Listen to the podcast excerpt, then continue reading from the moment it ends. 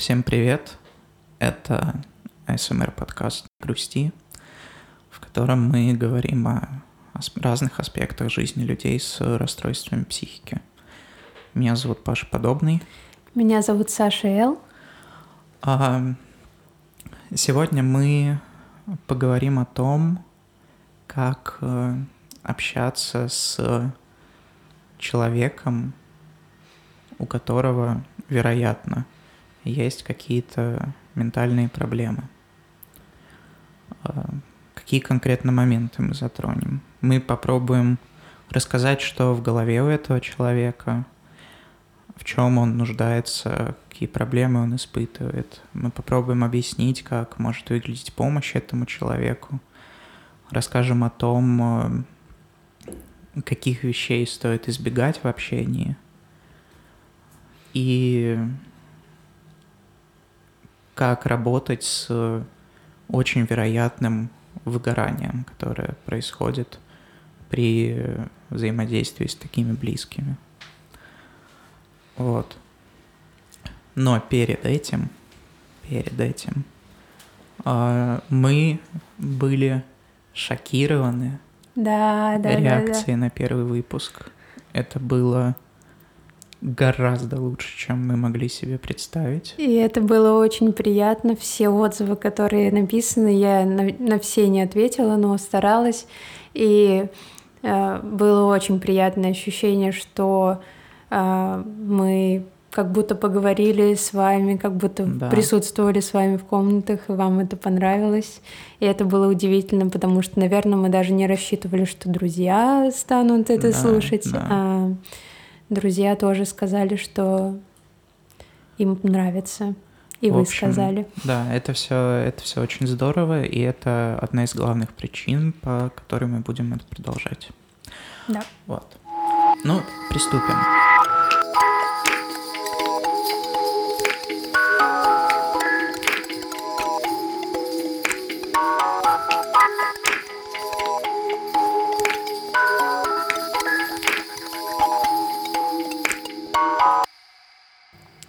Каким маркером ты можешь определить, что у твоего близкого человека что-то может быть не так? Если там выбрасывать из головы случаи, когда он прямо об этом говорит. Я в первую очередь э, замечаю по шуткам каким-то, они часто бывают, ну, такие суици- суицидальные шутки, да, можно так да. сказать, или какие-то шутки про ну, как раз про состояние, да, потому что для многих это защитная реакция первая, как-то посмеяться. И можно заметить тенденцию такую, что вот часто всплывает эта тема не напрямую, а так типа косвенно.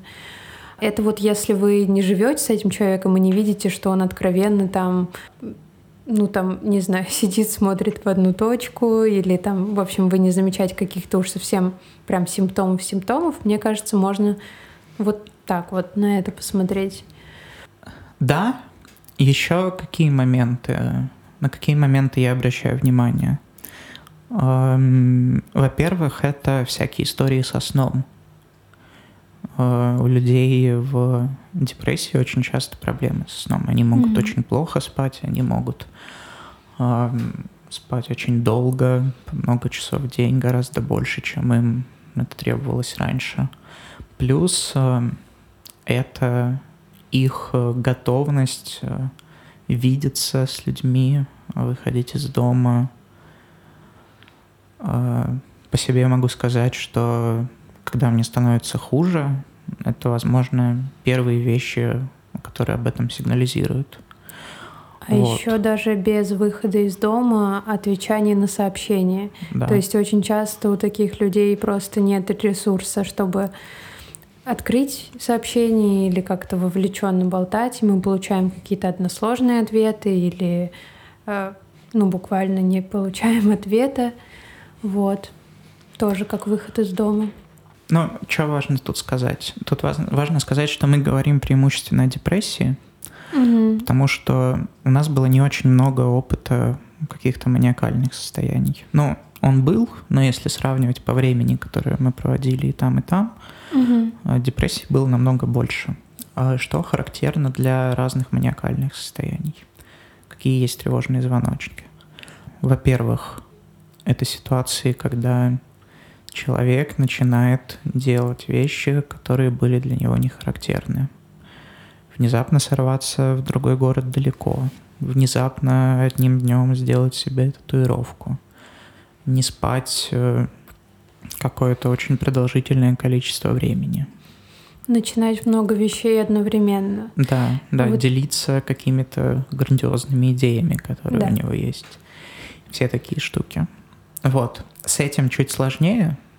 А почему? Потому что, в отличие от депрессии, человек в мании чувствует себя замечательно. Mm-hmm. И даже если он подмечает это в духе, блин, я просто сошел с ума или mm-hmm. что-то такое, скорее всего, ему, скорее всего, ему это нравится. Вот. И э, взаимодействовать с человеком в таком состоянии тяжеловато. Да.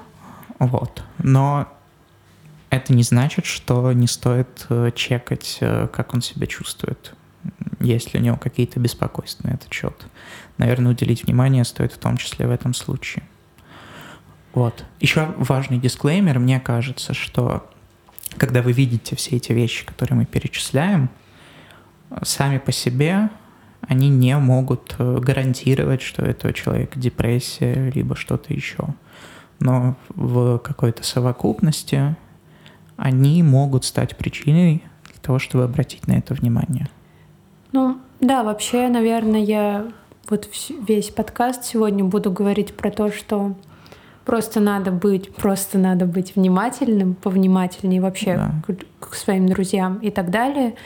А, и если вы внимательны, то вы точно это заметите, как мне кажется. Вот. Когда я думала над этим, над над вопросом, как общаться и как определять, болен человек, есть ли у него такие проблемы или нет, я думала о том, что в любом случае надо общаться на равных, и если ты на равных общаешься, но при этом внимателен сам по себе, то вскоре это как-то выплывет. Да. Вот. Я хотела поговорить еще про ПРЛ и угу. про какие-то избегающие типы привязанности, да. например, что часто свойственно, или тревожные избегающие а, часто свойственны. Например, если человек вот, ну, что, что я про себя могу сказать, что если человек резко после воодушевленного с вами общения резко перестает с вами общение, а, или, например, резко становится холодным после теплого общения. Это бывает не только потому, что у вас что-то случилось или что-то с вами не так, и, возможно, стоит это обсудить в необвиняющей форме, потому что это просто тоже симптомы чего-то такого. Ну, мы, наверное, про ПРЛ не будем слишком много говорить, там, типа, это большая отдельная тема, uh-huh.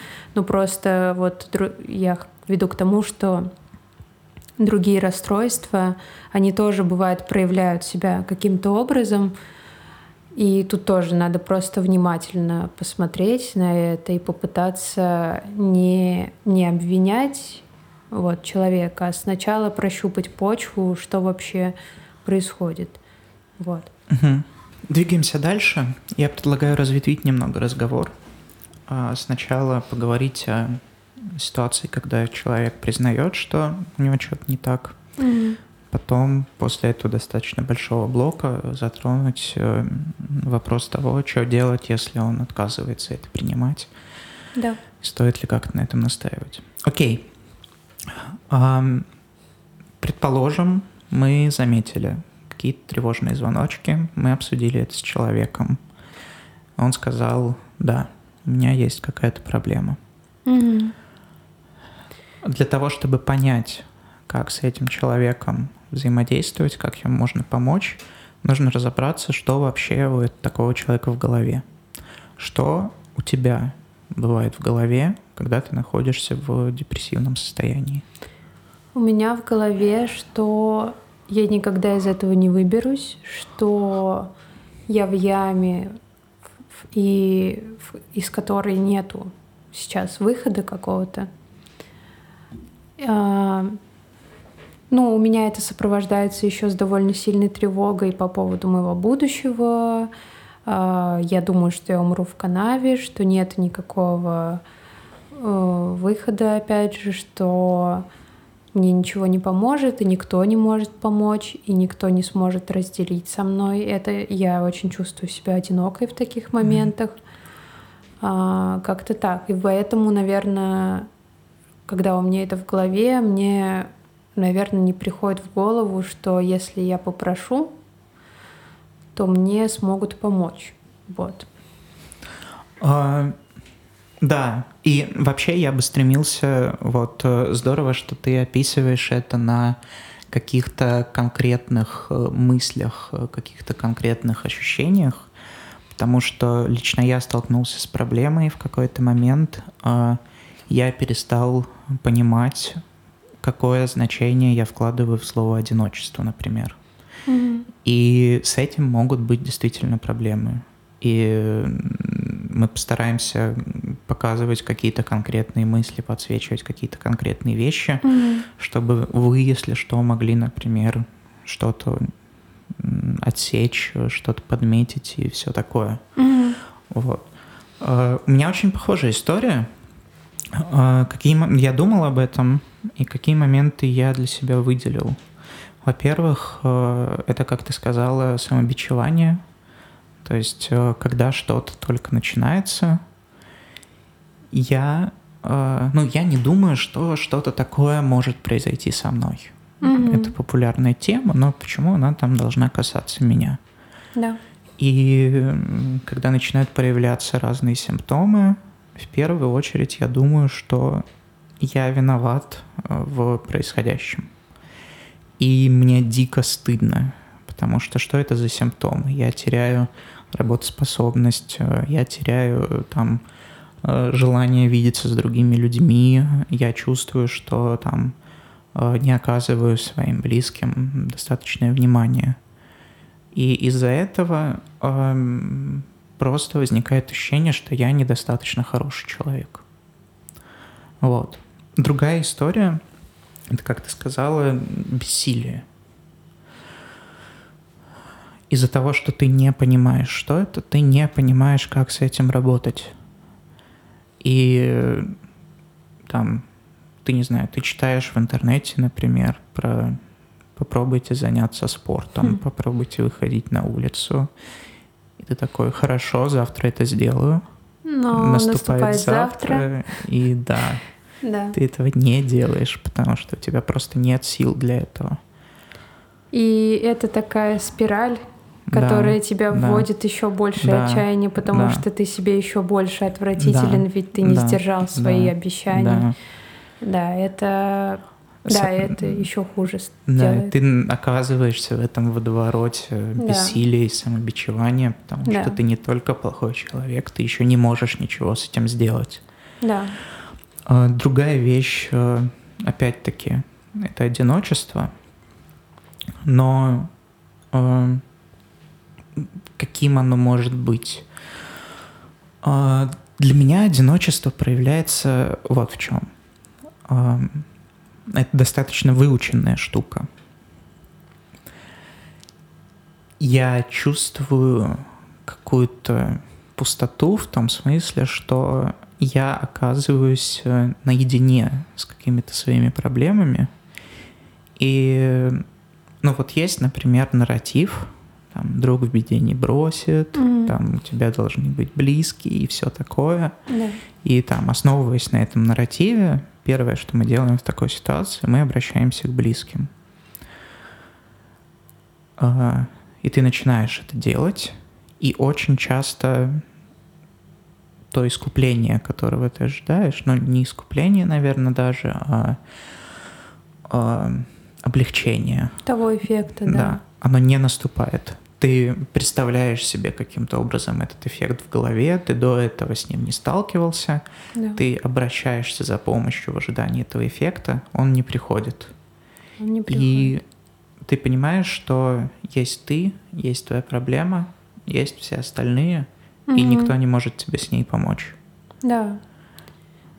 И нет никакого представления в этот момент, да. что может помочь. Вот да. э, когда вообще эта тема поднимается, самое сложное, что я сама не понимаю, что в конкретный момент времени mm-hmm. мне может помочь, поэтому я даже не могу сформулировать запрос. Да. Когда я не могу да. сформулировать запрос, обращаясь к твоим друзьям, они могут только что-то абстрактное, как бы да. сказать. Да. Опять же, не грусти. Ну, нет, зави... ну, бывают и какие-то другие в меньшем боли. количестве да. вещей, да. Да. Но, но все равно, как будто да, как будто наедине остаешься с собой, и, наверное, пиком для меня было, это когда ты находишься в остром состоянии, ты хочешь uh-huh. совершить, ну, у тебя есть суицидальные мысли, ты понимаешь, а как я вообще могу с этим обратиться к другому человеку? Ну, такой на авось можно, типа, взять, написать самому близкому другу, написать, слушай, что-то я вообще, мне страшно, я там, ну, в общем, а, подумываю всякое. А все равно, все равно человек ну, нету никакой волшебной таблетки, волшебной реакции, правильного ответа на это. И вот тут ты точно одиноко себя чувствуешь, потому что, ну, а, ну а как, если тебе даже с этим не могут помочь? Угу. И за одиночеством, наверное, возможно, моя нелюбимая штука, а, следует а, страх оказаться чрезмерным, оказаться обузой для своих обузой, близких. Да потому что ты пишешь один раз, там, пишешь другой раз, пишешь третий раз. Ты это делаешь, потому что у тебя не то чтобы очень много опций. Угу. И с каждым следующим разом ты боишься стать надоедливым, назойливым, и страх остаться совершенно одному только усиливается от этого. Да, да.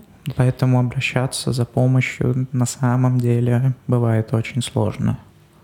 Да, это сложно, но и быть по ту сторону тоже очень сложно, потому что у нас нет никаких методичек, да, нам никто да. с детства нас не учит, что другой человек может оказаться в такой беде и как правильно поддерживать, и это все.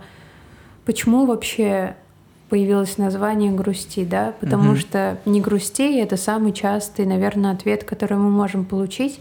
Не грусти, все будет хорошо, все станет нормально. Ты просто сейчас этого не замечаешь, все будет хорошо.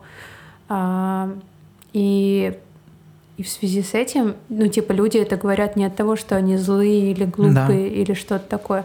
Они это говорят, потому что, ну, вот так они научены, так угу. отвечали им. Вот. А правильного ответа никто и не знает. Вот. Ну и да, а, меня сначала очень бесили все эти реплики. А, потом я понял, что ну, люди, которые мне это говорят, э, в большинстве своем а, не хотят мне ничего плохого. И, скорее всего, они правда хотят мне помочь, но они просто плохо себе представляют, как они могут это сделать. Да. Вот. И для того, чтобы понимать, что ты можешь сделать для такого человека в ситуации, когда там близкий оказался в депрессии, либо что-то еще, нужно понимать, что у него в голове, какие у него есть страхи. Поэтому да. мы сейчас обсудили. И давай теперь поговорим о том, э, как может быть, как может выглядеть эта помощь. Что помогает тебе? А, мне помогает когда ко мне приезжают домой, просто посидеть, э, не обязательно обсуждать, собственно, с мою тревогу, наоборот, лучше ее не мысолить. А когда мы, ну, даже, может быть, не приезжать, а просто поговорить на отвлеченные темы, я бы не хотела, чтобы а, мне как-то очень сильно сочувствовали в плохом смысле, скорее сопереживали, да, но я бы не хотела, чтобы там тема вечера стала обсуждение моей депрессии. К тому же э, просто суть в том, что чаще всего это же довольно часто происходит. Ты не первый раз, скорее всего, обращаешь, ну, понятно, когда ты первый раз, mm-hmm. а типа это регулярная какая-то штука. И поэтому для меня работает поговорить, посмотреть что-то, отвлечься по возможности, если это какое-то острое состояние. Если я просто каждый день себя чувствую плохо, то вот тут начинаются проблемы, потому что, ну, если это не острое состояние, а просто вот я лежу, неработоспособна и так далее, тут я очень редко могу обратиться за помощью, могу просто сказать, что это так, и мне ответят, что да, я там тоже филонию или это. Но, наверное, мне помогает вот в случае неработоспособности сообщить об этом коллегам честно. Типа mm-hmm. сказать, я сейчас не работала, потому что не могу объяснить причину. И когда я вижу, что реакция абсолютно нормальная, мне говорят, да, отдыхай, я успокаиваюсь. Вот что насчет такой тревоги. А, да, похожая, похожая история. Вот. А, но у меня долгий, долгий путь э, вещей, которые мне помогали. Э, сначала, когда я только с этим столкнулся и ни с кем этим не делиться, для меня помощью было выслушать меня, mm-hmm. поговорить со мной. Потом в какой-то момент я понял, что вещи, которые меня беспокоят, достаточно постоянные, и не то чтобы они очень сильно меняются со временем. А, в этот момент я понял, что не хочу о них разговаривать. Угу. Я просто больше не могу их делиться, ими делиться, я больше не могу подсвечивать их в голове, снова разбирать их и все такое. Поэтому для меня просто стало важным понимать, что в моей жизни кто-то присутствует. Это mm-hmm. может быть по-разному. Это может быть э, там то, как ты говоришь, там кто-то приедет к тебе и все такое. Либо это может быть просто понимание возможности написать кому-то. То есть mm-hmm. знать, что у тебя есть вокруг люди, с которыми ты можешь чем-то поделиться, с которыми ты можешь о чем-то поговорить. Mm-hmm. Вот. В конечном итоге э, очень сложно, мне кажется, понять, какая помощь тебе нужна. Я сейчас в том моменте, когда не очень хорошо это понимаю. Лучшее, наверное, что можно со мной сделать, это эм, отвлечь меня чем-то. Да, отвлечь да, это очень да. хорошая тема. Я вот как раз про это и говорю, что не надо акцентировать на том, да. что, скорее всего, человек уже сто пятьсот раз подумал да, про то, что постоянно с ним гоняет это в голове. Да, и он точно не хочет вывалить это на вас и пойти дальше, потому что да. это, во-первых, не сработает даже. Да. Вот. А, а когда тебя отвлекают, говорят типа, ой, да, вот, а у меня там такое случилось, может быть, ты там знаешь э, совет дать можешь или что-то. Ну, в общем, просто, просто поболтать. Вот, это совсем другое, это работает. Um, то есть к чему мы ведем, по большому счету? Нет каких-то универсальных способов помочь другому человеку. Да. Что можно делать? Вы можете, ну, во-первых, обязательно дайте ему понять, что вы о нем беспокоитесь, угу. и вы готовы эту помощь оказывать. Да, только если вы готовы ее оказывать. Да, но только если вы правда готовы ее оказывать, потому что это очень энергозатратно, и мы еще об этом поговорим. Да. А, важно, чтобы помощь была подходящей. Я часто, например, попадал в ситуации, когда меня там, я делился, что мне, я делился, рассказывал, что мне плохо, мне отвечали там какими-то э, базовыми терапевтическими телегами про то, что mm там ты не виноват и все такое. mm У меня, ну, абсолютно никакой претензии нет к этим людям. Я понимаю искренность, с которой они это делают, и ценю mm их желание мне помочь, но это абсолютно мне не помогает. Чтобы не оказаться в такой ситуации, можно прямо спросить у человека, как ему помочь. Что мы можем вместе сделать. Скорее всего, ему может быть неудобно. Да. Поэтому можно сразу очертить там какой-то список вещей, которые вы можете для него сделать. Там, не знаю, заказать поесть, приехать в гости, угу. что-нибудь еще. Вот. Это вещь, которую можно обсуждать и нужно обсуждать. В этом нет никакой проблемы, она не должна быть табуированной. Да. Еще, ну, мне пришло в голову, что не стоит делать. Вот ты сказала про терапевтические фразы, а есть еще фраза «иди на терапию». Да. А, и она она может быть, она может, мы, наверное, дальше поговорим, да? да в да. Каком, ну, прям сейчас и начнем. А, ну окей. Да. А, может быть, она валидная, особенно если вы знаете, что человек никогда не был на терапии, вы предполагаете, что вы знаете врача, который может помочь, вы предполагаете, что а, ну, что, в общем, это рабочий какой-то план, и вы были сами на терапии, все прекрасно понимаете, а человек вот нет, да? Но чаще всего это же делают люди, которые выучили просто эту фразу. uh Так, надо отправить человека на терапию, пусть он там с этим разбирается. И это так и звучит, как будто вы просто человека посылаете куда-то туда-на, а, и как будто немножко отгораживаетесь, особенно если вы знаете, что человек на ту терапию уже ходил, что ему, возможно, не помогло, что он несколько раз бросил. И тут вот у меня лично появляется чувство вины, потому что я в какой-то момент там терапию бросила, да, и бросила ее не один раз. И, э, и я чувствую, что мне говорят, иди, иди на терапию, тогда у тебя все наладится, а, а нас как бы не трогай. Вот. Но я понимаю, что зла в это никто не вкладывает, но я чувствую некоторую дист дистанцию с этого момента. Ну, это может восприниматься как э, э, такой сигнал, э, я не могу ничего с этим сделать, иди на терапию. Да, да. Лучше сразу говорить о том, что не можешь.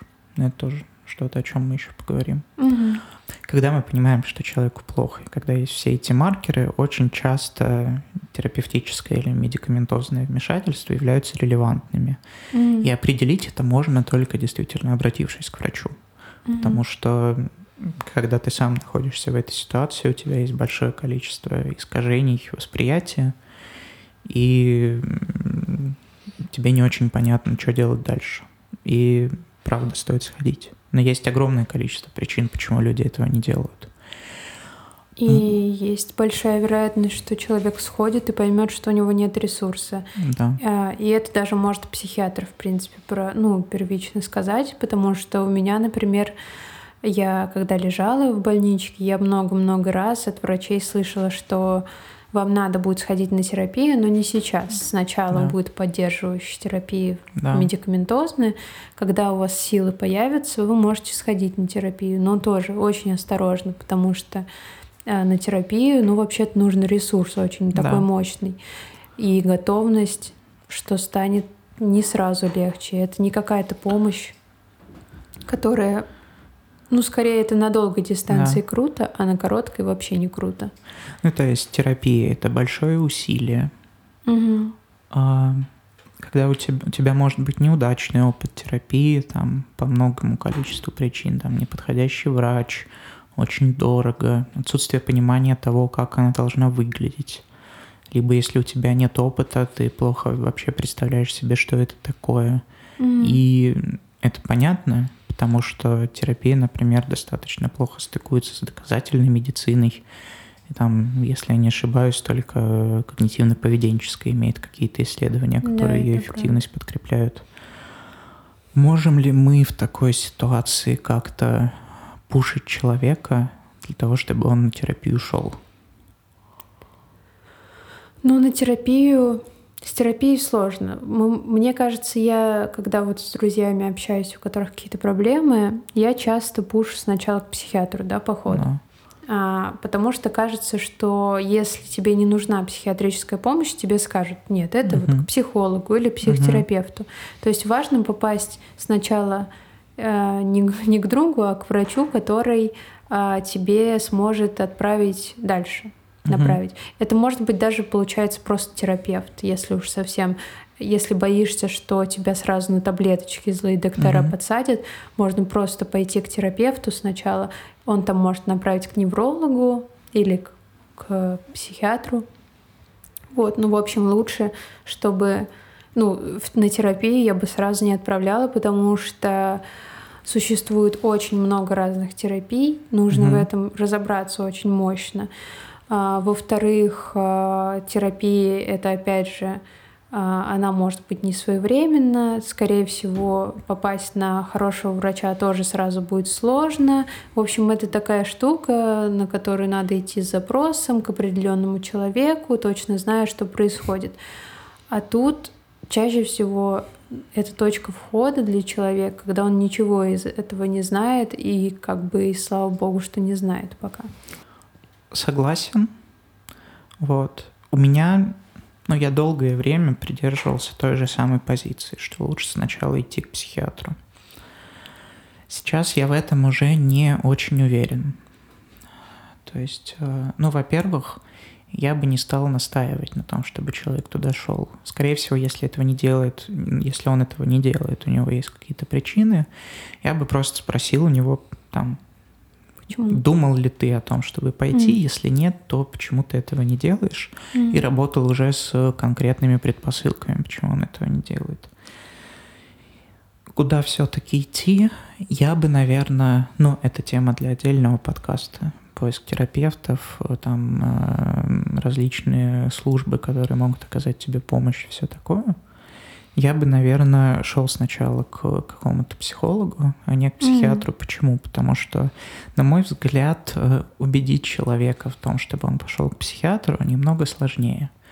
Потому что если он не хочет идти к терапевту, скорее всего, у него есть какие-то а, стоперы, что ли, э, базовые какие-то э, предубеждения на этот счет. Предубеждения по поводу психиатрии обычно сильнее, чем по поводу психологии. И мне кажется, что здесь э, договориться, что он пойдет к психологу, это более простая задача. А психолог да. уже направит к психиатру. Либо не направит, если этого не нужно.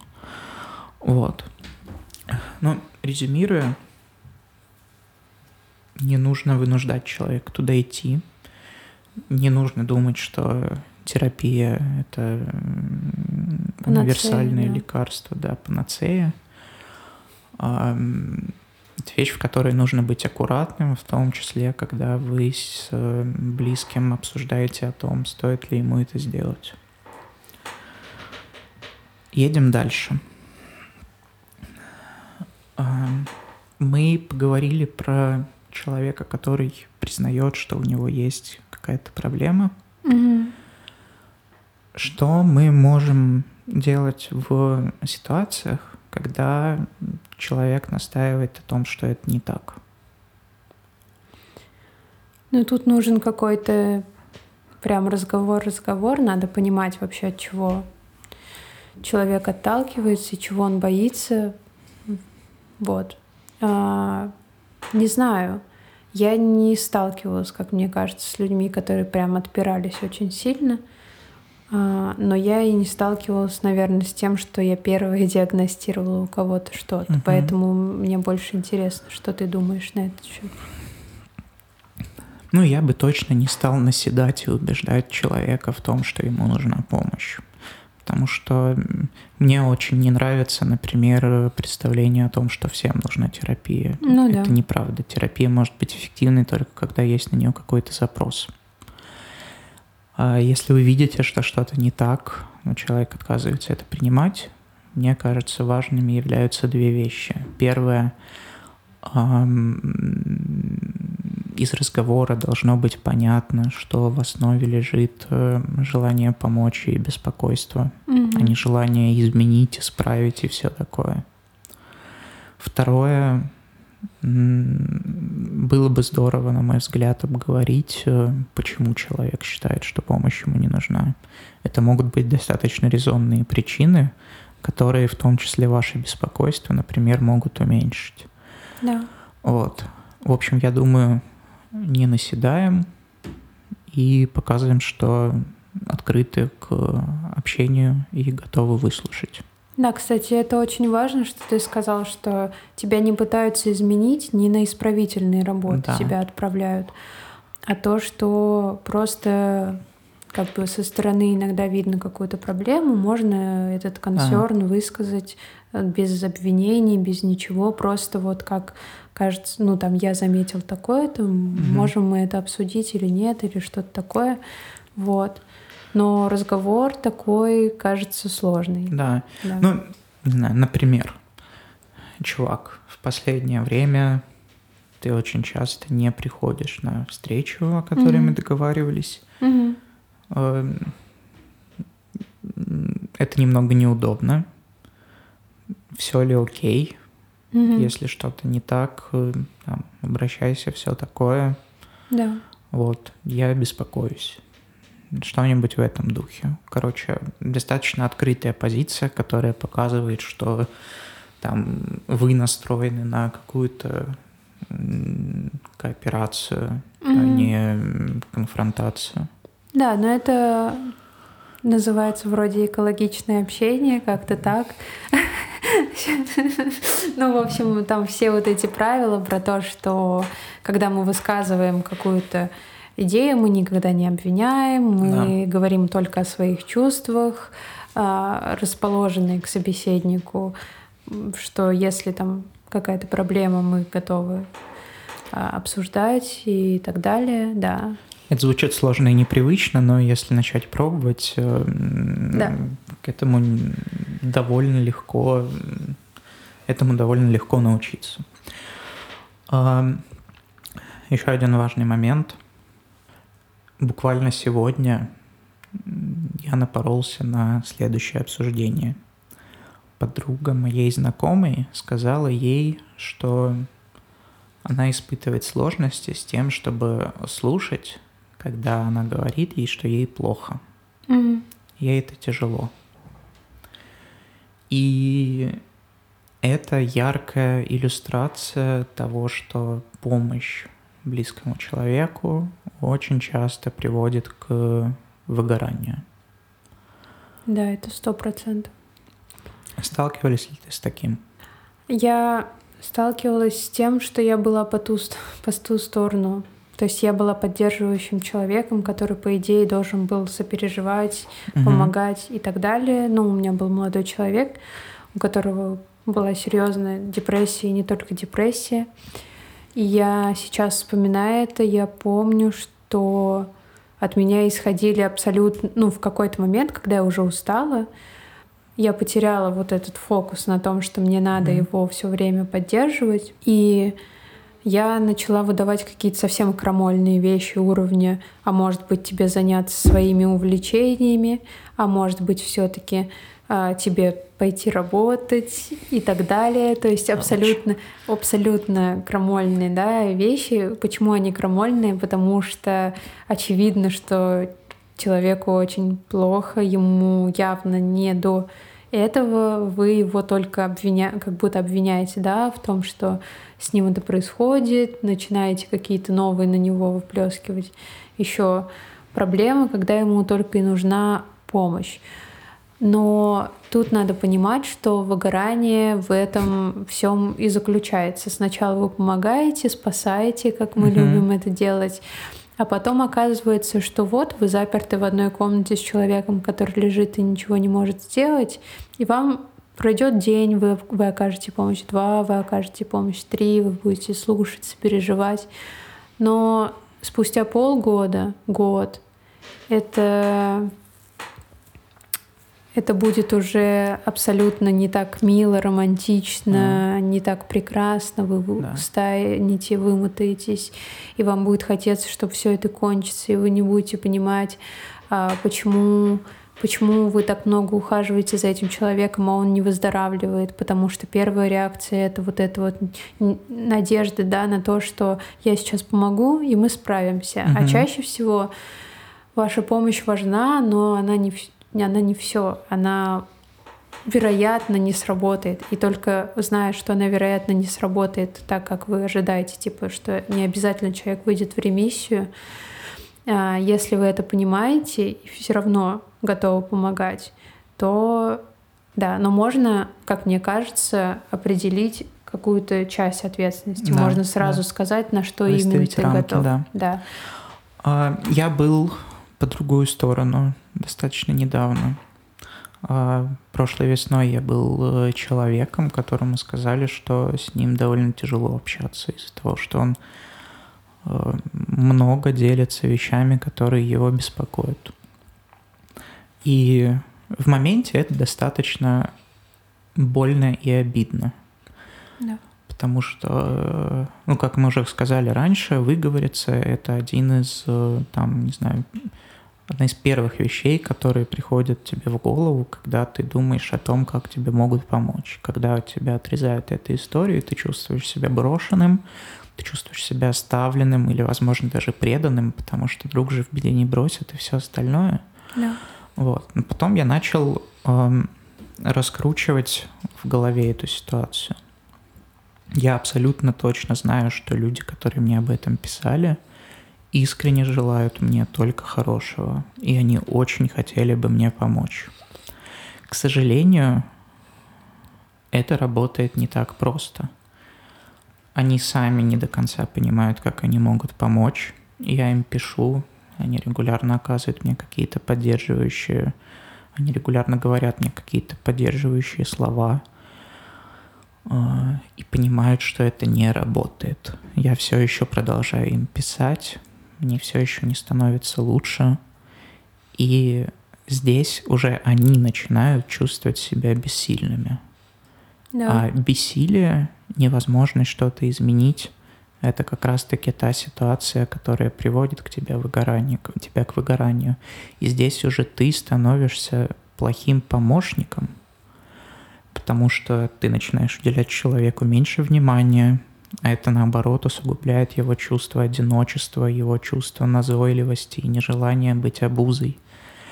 Во-вторых, тебе самому становится хуже от того, что ты считаешь себя плохим другом, от того, что ты, не знаю, ты тратишь на это огромное количество ресурса и, например, не оставляешь какое-то пространство себе.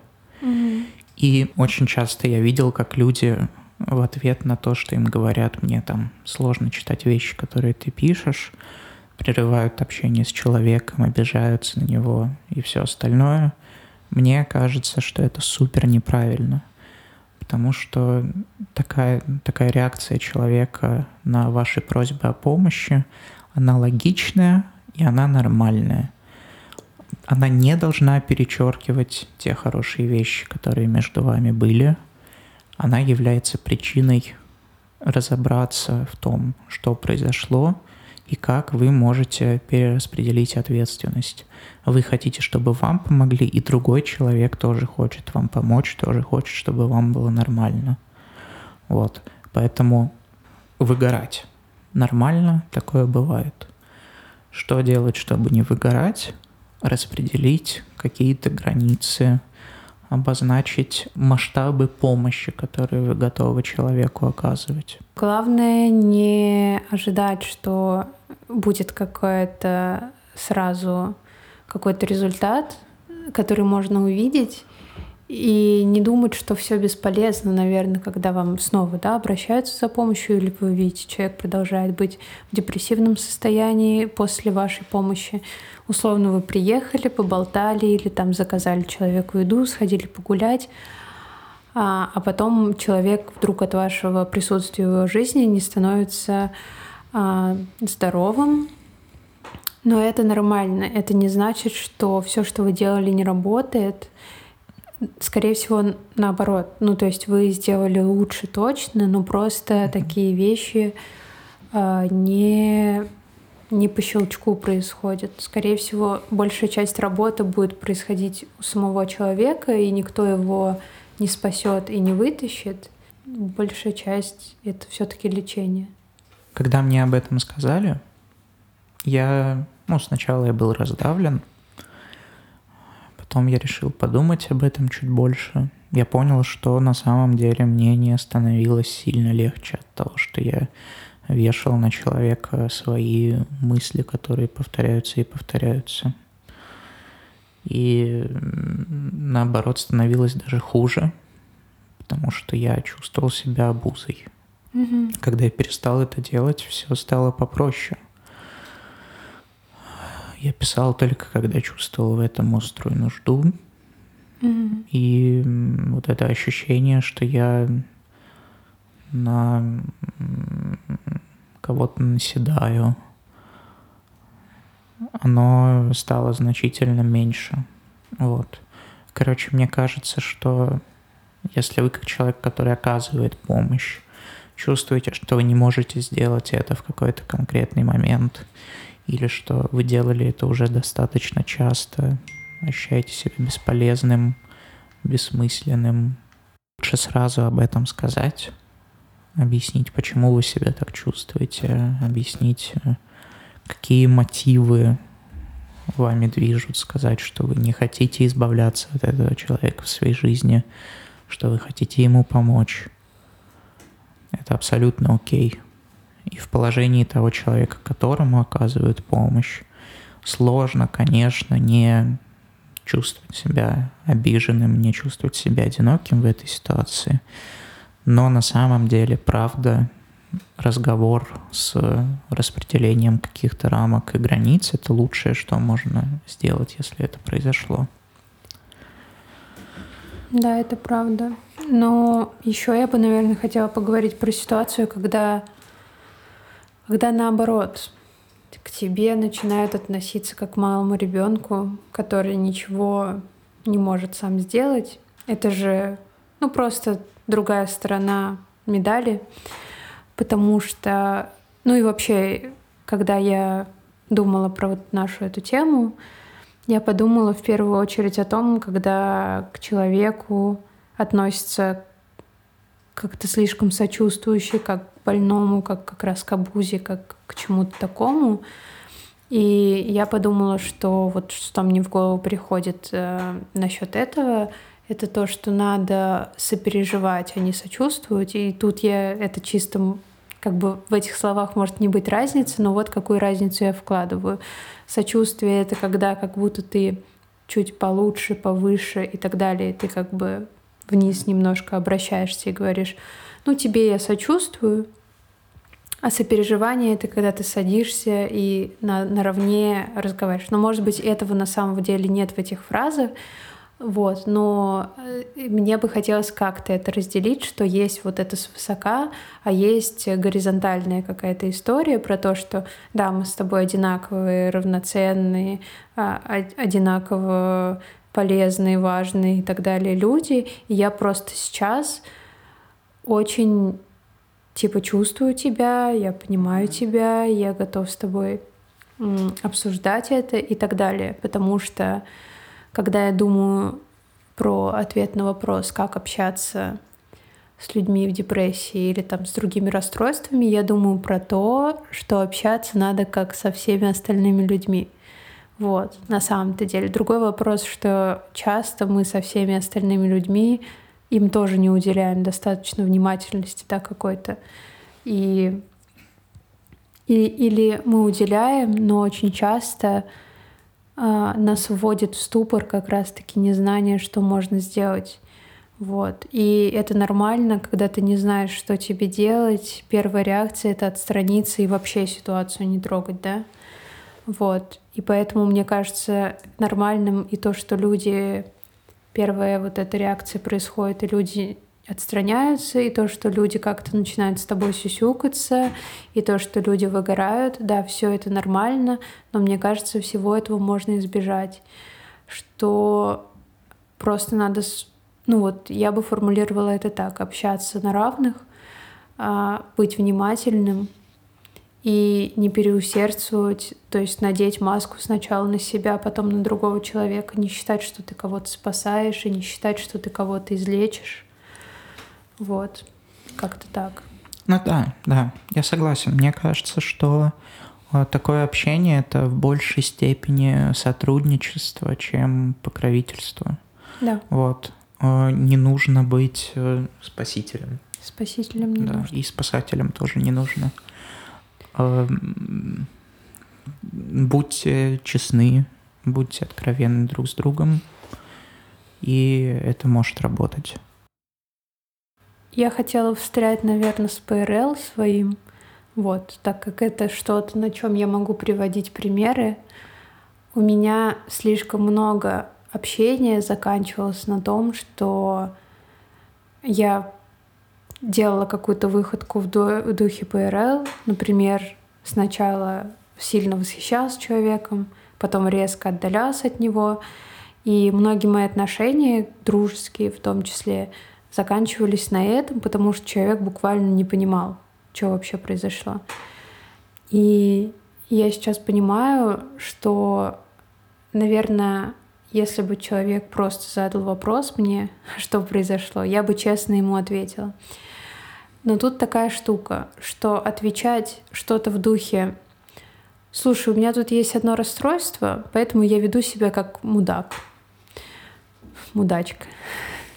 Вот. Э, это плохо. Но при этом как-то раска... как поговорить об этом надо. И вот как об этом разговаривать, да? Mm. Я вижу такой выход. Ну, то есть я понимаю, что у меня там какой-то избегающий тип привязанности. Я могу об этом сообщить как можно раньше и предупредить об этом. Не в духе, что ты там, дурачок, можешь ввязываться в это или нет, а, а я вот продолжу себя вести, как, как мне вздумается. А в духе, что когда вот эта вот заминка произойдет, а она там неизбежно произойдет, человек понял, что это не, не на его счет, да, и что он понял, что это можно пережить, обождать, как-то с этим поработать, да.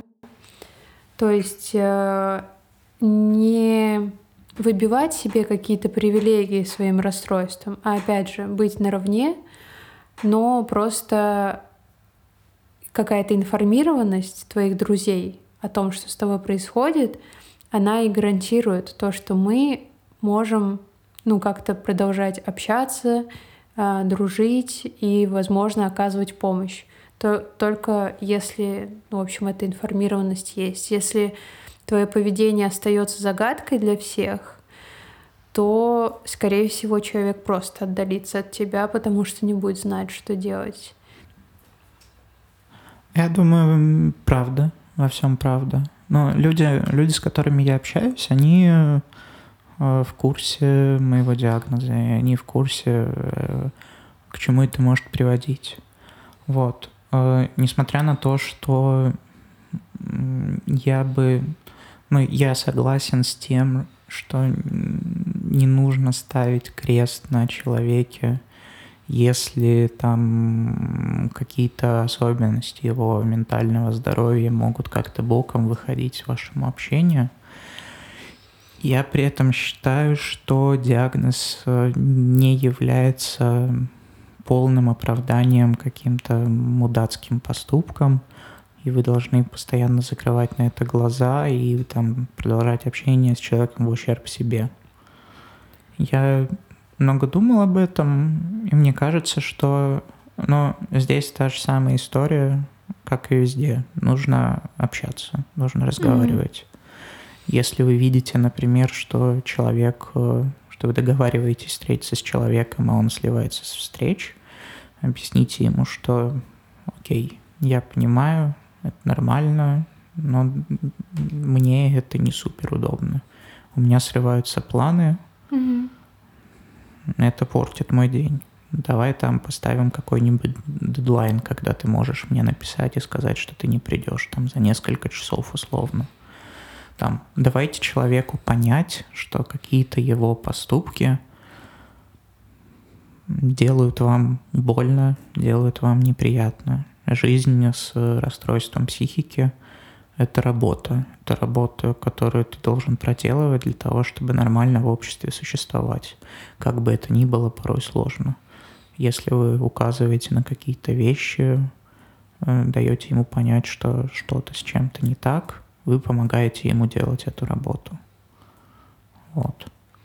Да, это, кстати, ужасно. Самое ужасное, что может происходить, это когда тебе делают выводы, да, то есть когда тебе молча делают uh-huh. выводы, потому что, ну да, иногда мы чудим, да. откровенно, и когда мы чудим, хотелось бы, и у нас не всегда есть ресурс сказать, типа я uh-huh. начудил, потому что иногда ты в моменте вообще не понимаешь, что с тобой uh-huh. происходит, ты что-то там, э, ну вот про ПРЛ говоря, что я не сразу считываю, что я опять начала это делать. Uh-huh.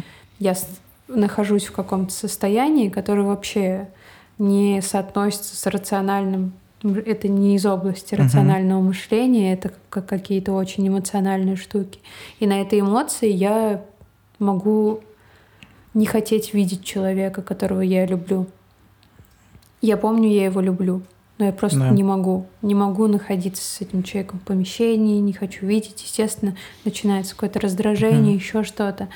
И если обо мне на этом основании сделают выводы, то эти выводы будут, ну, типа, надо перестать общаться. А, а если в этот момент поговорить, то я могу этот процесс затормозить и остановить, потому что как только над этими эмоциями появится какое-то осознание, что я опять это делаю, то я могу себя немножко одернуть и сказать, так, стоп, я опять это делаю, сейчас я попробую как-то вернуться в состояние, или хотя бы мы обсудим, и я скажу, что я снова вот в этом состоянии, но я там тебя люблю, и все нормально, mm-hmm. все хорошо. Вот.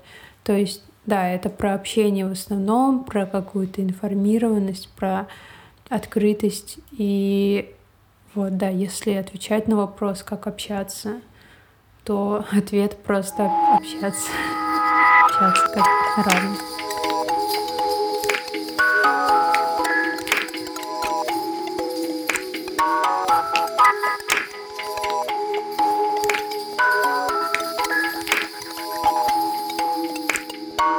Будем закругляться. Да. А, подводя небольшой итог, сегодня мы поговорили о том, как может выглядеть э, взаимодействие с людьми с э, расстройствами психики, какие вещи могут об этом сигнализировать, что происходит в голове у человека, у которого вполне вероятно есть э, ментальное расстройство, как нужно и как не нужно с ним разговаривать, как может выглядеть выгорание от помощи к такому человеку? И что с этим можно сделать. И Кажется, это все. И кажется, это все. Мы будем продолжать это делать. А с этого выпуска наши подкасты будут выходить на всех доступных платформах, которые есть в истории человечества. Вот. Ставьте там 5 звездочек, оставляйте комментарии, мы будем рады, да, подписывайтесь обязательно, будем рады любой обратной связи. Отдельное спасибо э, Денису Соцкому, который сделал джингл для нашего подкаста, и Георгию Вавилову, который сделал для него заставку. Большое спасибо, это было очень приятно и неожиданно. Да, а сейчас, спасибо большое. Да, э, с вами были Паш Подобный. И Саша Лобовикова. И сейчас у нас э, бонусная рубрика «Разбор твита» да. для самых преданных и самых отчаявшихся.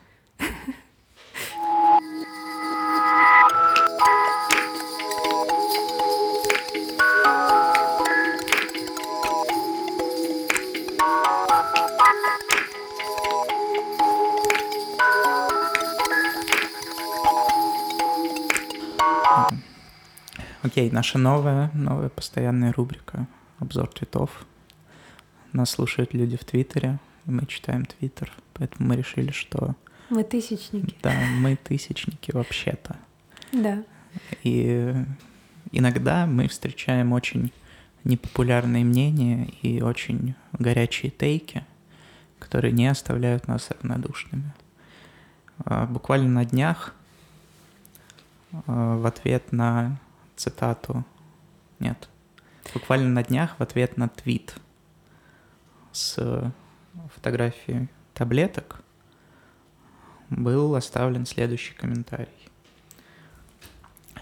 Unpopular opinion.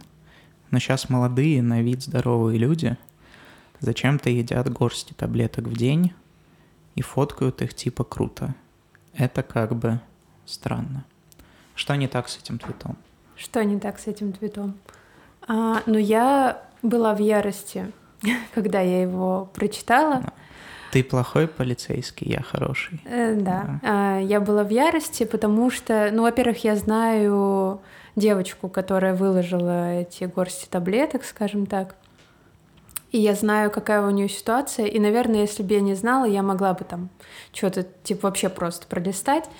Вот. Но тут я знала, какая ситуация что это точно там не мода, да, ничего такого, а прям серьезная проблема, которую человек решает так, и, э, и нельзя в это вмешиваться комментариями в духе что это у тебя тут за мода, и начинать э, присты... пристыживать, стыдить человека э, за то, что он пьет таблетки. И это первая моя мысль была, то, что ну, как, вы, как вы смеете вообще, да, что это вредный комментарий вообще. А, но с этим твитом еще вот что не так. То, что а, подразумевается, что человек с какими-то расстройствами или с депрессией а, выглядит как-то не так, что он вот на вид его очень легко... Да, есть какая-то норма того, как должен вести себя человек с депрессией. Да, он должен быть, наверное, бледным, грустным, у него должны течь слезы постоянно, mm. и поэтому мы сразу определим, как он выглядит. Но э, мы с тобой знаем, да. что это не так. И наверное, блин, вот первое, что я подумала, это то, что, ну, был же вот этот э, огромный... Face of depression. Да, да, да флешмоб да, Face да. of depression. И, и тогда, казалось бы, так все это обсудили уже и пошли дальше, что реально да. люди ведут соцсети, улыбаются, общаются с друзьями, и иногда вообще не говорят ничего. И то, что те же суициды, они случаются вообще внезапно. Чаще всего это как э, горох на голову. Да. Вот. А что люди не, не сообщают обычно об этом, что не предупреждают. Вот. И поэтому мне показалось, что твит очень вредный, и он заставляет нас зачем-то стыдиться того, что с нами происходит. Это как э, к этой фотографии вообще было много реплаев, да. и один из них был в том, что почему же вы строите идентичность а, вокруг это своих хорошая таблеток. тема, которую я бы обсудил. Вот еще к тому, что к тому, что ты говорила, а, мне кажется, это достаточно вредным. Почему? Потому что когда у тебя есть какая-то норма того, как должен вести себя человек с депрессией, ты как человек, который подозреваешь, что у тебя депрессия, ты ориентируешься в том числе на эту норму. То есть, условно говоря, я знаю, что человек с депрессией — это человек, который не встает с кровати, не выходит из дома. Mm. Если я встаю с кровати и выхожу из дома, значит, у меня, наверное, нет депрессии. Или она не настоящая, да, или, или она не настоящая, жалкий, надуманная, да. И так далее. Да. Это, конечно же, не так. А, люди по-разному пытаются справляться с депрессией, она по-разному на них сказывается в, ну, когда я оказываюсь в заднице, мое чувство юмора по моим меркам обретает какие-то небывалые высоты. И у всех все по-разному. И это очень странная идея нормировать то, каким должен быть человек, который себя так ведет. Мне это очень напоминает э, ситуацию с тем, когда люди начинают оценивать, правильно ли человек скорбит, если что-то происходит. Да, да, это похожие история. Меня еще какой-то бэкграунд активизма взыграл тут, потому что я считаю, что какие-либо меньшинства и вообще группы, они должны высказываться как можно больше, да. чтобы изменить мир, чтобы он был немного другой, более удобный для них в том числе. И люди с расстройствами тоже это заслуживают. И я думаю, что если есть возможность об этом говорить или там кричать, и на каждом, э, у каждого столба э, сообщать это все, э, надо сообщать, если есть силы на это, потому что Иначе мы так и будем жить в мире, где тебя называют слабаком за, за твои какие-то, ну, буквально физические да. симптомы, да. Вот. История, да, история с идентичностью. Mm-hmm. Достаточно интересная, потому что почему-то какие-то вещи считаются недостаточно приемлемыми для того, чтобы выстраивать Строить вокруг них свою идентичность. А, много об этом думал, потому что меня самого иногда бесят какие-то моменты, вокруг которых люди свою идентичность выстраивают. Например, меня а, сильно раздражают пивные бумеры, которые постоянно mm-hmm. пишут про пиво и все остальное. Mm-hmm. В чем проблема? А, идентичность что? Это какая-то совокупность признаков, по которым ты можешь соотносить тебя, тебя, себя с определенной группой. Я много почитал про претензии к выстраиванию идентичности в данном случае. Там есть две основных идеи. А, первая идея — это какая-то романтизация я не понимаю, честно говоря, в чем она проявляется. Ну, то есть демонстрация того, что этого много в твоей жизни, не равно романтизация. Угу. Скорее всего, тот же разговор с этим человеком покажет, что да. он скорее э, плохо себя чувствует да. от Никому этого. не по кайфу пить таблетки. Таблетки это побочки, таблетки это много денег. Да. Никто не получает от этого удовольствия. Второй момент, как будто, ну, вокруг этого нельзя строить свою идентичность, потому что ну, это же болезнь, это не заслуживает какого-то внимания, это не определяет тебя да. как личность. Тоже достаточно странная история, потому что это в буквальном смысле определяет твой образ жизни в течение там очень-очень продолжительного времени. Почему это не является достаточно важной причиной, я не понимаю. И есть в этом какое-то стремление обесценить, что ли, Mm-hmm. Я, ну, очень часто за этим стоит какая-то личная неприязнь, а, вызванная какими-то другими причинами. Почему-то там, если человек нам не нравится, мы не хотим верить в реальность его проблем. Это понятно, но не очень здорово, по-моему. Вот. И вообще вся эта история, честно говоря, мне напоминает э, вот этот э, заезженный тейк про «я не против геев, просто оставляйте это у себя дома». Почему-то это уже давно зашкварно говорить, но mm-hmm. когда это касается чего-то другого, мы суперски будем это все отзеркаливать. Да, я не расист, но давайте да. не будем. Да, давайте не будем. Мне не нравится, да. когда наши девушки да. вот это вот. Да, да, да, да. да. Ну, еще, мне кажется, людей что-то сильно может раздражать, если они в себе это подавляют и как-то превозмогают, да? да. Если там человек вроде бы, например, ему пришла в голову мысль поделиться тем, что он пьет таблетки, а да. потом он себя как-то типа э, запихнул свое мнение куда подальше и не стал высказываться, то высказывания других его начинают очень сильно раздражать, потому что какого черта я борюсь, не говорю ничего, да. а тут кто-то берет и выкладывает фотографии таблеток своих. Вот это да. Но ну, понятно, что если бы мы жили по таким заветам, то мы бы как раз не могли ни о чем высказываться. Да. И должны были бы быть невидимыми абсолютно, да. а наша видимость, она важна, как видимость любой, как я уже сказала, типа группы да, людей. Вот, потому что у нас есть и какие-то более системные проблемы, помимо наших... Ну и вообще есть же тейк про то, что депрессия точно это политическая история. Да, да. Вот. Но это можно как-нибудь потом обсудить, потому да. что не хочется прям тут да. раскрывать. Честно и... говоря, побаиваюсь в это лезть, не очень много в этом понимаю. Mm. Нужен кто-то, кто-то нужен, шарящий. Нужен да. какой-то эксперт.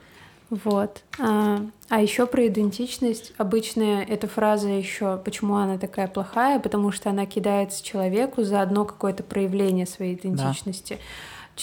Человек, ну, в данном случае, да, мы знаем Камилу, а, и Камила среди прочих своих цветов, да. которых много, там да, на, да. на 100 цветов, может быть, не знаю, 10 цветов про а, вот эту вот часть ее идентичности и говорить, что она строит всю свою идентичность, это просто какой-то странный дебатерский да, прием, да, чтобы да. унизить э, человека. Не будем называть это дебатерским приемом, будем называть это отвратительной манипуляцией. Отвратительная манипуляция, это правда. Вот, поэтому Поэтому я была в ярости, и по поводу идентичности я тоже была в ярости, и ко мне тоже приходили в реплай и говорили, что ну, тебе не стыдно вообще вот этот вот да. срам показывать. И другие люди с этим сталкиваются, когда начинают делиться, как, например, Карину Истомину мы все да, знаем, да. и когда ей писали люди типа, а что ты порезами своими демонстрируешь, романтизируешь mm-hmm. еще что-то, мы понимаем, что за этим стоит очень большое страдание, человек делится да, тем, да. что вот буквально его будни наполнены э, таким вот ужасом, и ему говорят, а ты можешь это не говорить нам, нам неприятно. Ну, в смысле, вам неприятно видеть порезы, а этот человек, ну, в таком состоянии, в котором себя режут. Ну, то есть вы просто попробуйте, ну, типа, любой эмпатичный человек, он э, не сможет этого произнести. Ну вот попробуй ты своему другу такое сказать. В да, интернете это да. попроще. А вот перед тобой твой друг, не знаю, режет себе руки. Ты как отреагируешь? Что, что по-твоему происходит? Наверное, какая-то сильная боль, и тебе захочется сопереживать, а не, а не говорить, что тут какое-то привлечение внимания происходит или что-то Ну, такое. то есть э, я стараюсь, когда я вижу что-то неприятное, я стараюсь придерживаться правила. То есть, ну, я могу понять, почему людям может быть неприятно видеть порезы у кого-то на руках. Mm-hmm. Но тут, наверное, нужно взвешивать э, там, э, стоит ли твоя неприязнь, которая продолжалась какое-то количество секунд, пока ты видел это в ленте, mm-hmm. того, чтобы, не знаю, писать об этом человеку. Скорее всего, нет. Скорее всего, нет, да. Ладно, поехали. Поехали.